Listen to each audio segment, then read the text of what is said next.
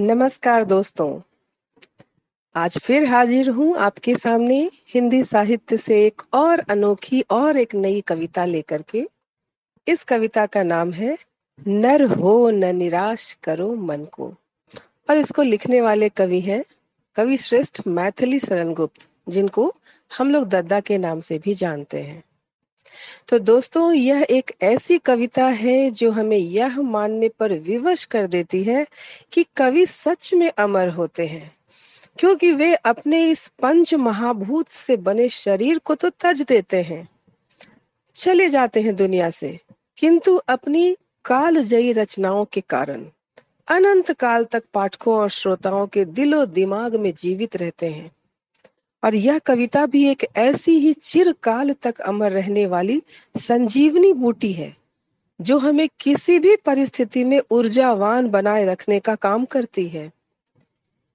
इस कविता के माध्यम से दद्दा की लेखनी ने हर उस मनुष्य की हिम्मत बांधी है, जो अपने पथ में लगातार आने वाली मुश्किलों से थकने लगता है। लक्ष्य प्राप्ति के पथ पर जब लगातार निराशा ही हाथ लगती है और तब उस समय व्यक्ति को अपने सपनों का महल टूटता, बिखरता सा प्रतीत होने लगता है। ऐसे में वह व्यक्ति अपने भविष्य के सुनहरे सपने जो उसने बुने थे, उनको भुला करके वापस लौटने का मन बना लेता है। और तब निराशा के भंवर में घिर चुके ऐसे व्यक्ति के लिए यह कविता उस भंवर से पार लगाने वाली नैया का काम करती है। और इसलिए हमें अपने कर्म पथ पर लगातार बढ़ना है। बढ़ने के लिए इस कविता को कभी भी नहीं भूलना चाहिए। तो सुनिए, कवि क्या कहते हैं? नर हो न निराश करो मन को। नर हो मतलब तुम मानव हो भाई। भगवान की श्रेष्ठतम कृति। तो नर हो, न निराश करो मन को, कुछ काम करो, कुछ काम करो, जग में रहकर कुछ नाम करो। यह जन्म हुआ किस अर्थ अहो? कवि कह रहे हैं कि यह जन्म मतलब ये जो मानव का जन्म हमें मिला है, कहा जाता है कि चौरासी लाख योनियों में भटकने के बाद किसी प्राणी को जाकर के आखिर में मानव का जन्म मिलता है, ये मानव का शरीर मिलता है।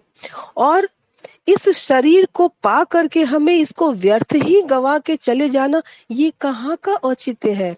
हमें कुछ ऐसा करना चाहिए कि इस शरीर को पाकर हम अपना जीवन सफल बना ले, कुछ कर जाए। तो कवि कह रहे हैं कि यह जन्म हुआ किस अर्थ अहो, समझो जिसमें यह व्यर्थ न हो। कुछ तो उपयुक्त करो तन को, नर हो न निराश करो मन को। संभलो संभलो कि सुयोग न जाए चला। ये जो कविता है, ये पैराग्राफ है, ये एक वेकअप कॉल है। आपको जगाने के लिए ये कविता है, किसी ने कितनी भी चोटें क्यों न खाई हो फिर भी अपनी हिम्मत जुटाकर, अपने बाजुओं पर विश्वास रखते हुए लक्ष्य प्राप्ति के उपाय करते रहना है, सफलता के लिए उपाय करते रहना है और फिर तो हमारे साथ वो ईश्वर, वो खुदा, वो है ही हमारे साथ ऊपर वाला। हर समय हमारे साथ वो है, इसलिए संभलो कि सुयोग न जाए चला, कब व्यर्थ हुआ सदुपाय भला। आप कुछ भी अच्छा उपाय करोगे, वो कभी व्यर्थ नहीं जाएगा। संभलो की सुयोग न जाए चला, कब व्यर्थ हुआ सदुपाय भला।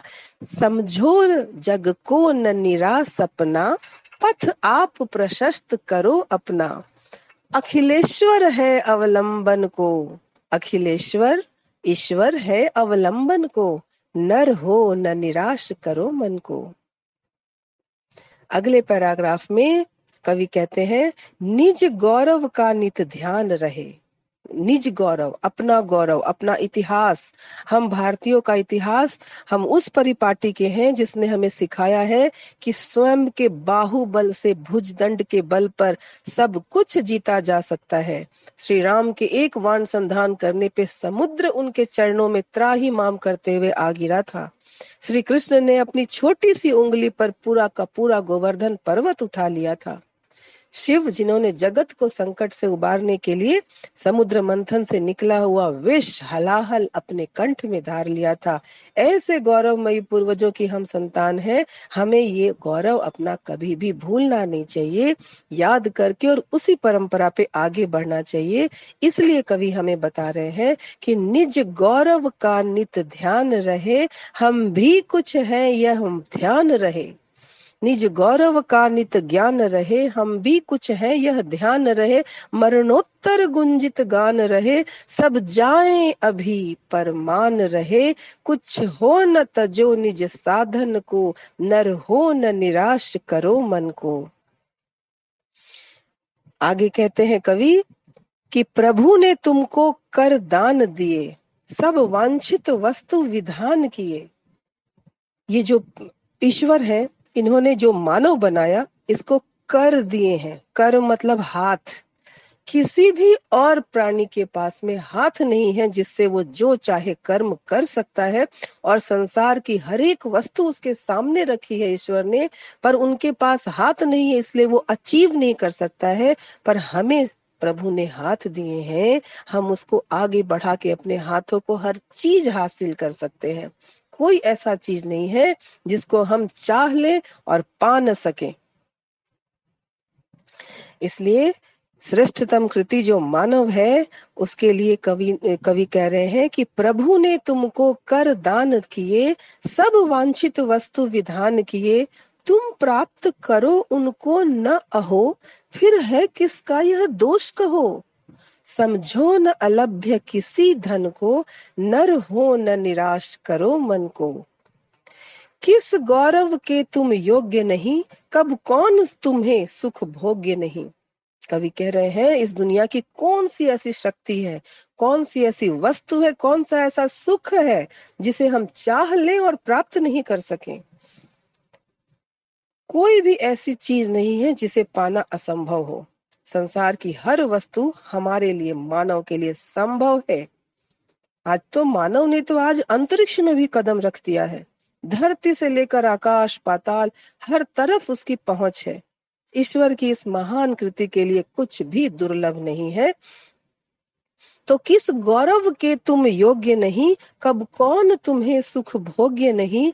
जन हो तुम भी जगदीश्वर के, सब हैं जिसके अपने घर के। फिर दुर्लभ क्या उसके जन को? नर हो, न निराश करो मन को। आखिर में कवि आखिरी पैराग्राफ में कहते हैं कि करके विधिवाद न खेद करो, निज लक्ष्य निरंतर भेद करो। करके विधिवाद मतलब बहुत तरह के वाद, विवाद, तर्क, वितर्क करके और आखिर में खाली यही सब करके हुए पछताने से कोई फ़ायदा नहीं है।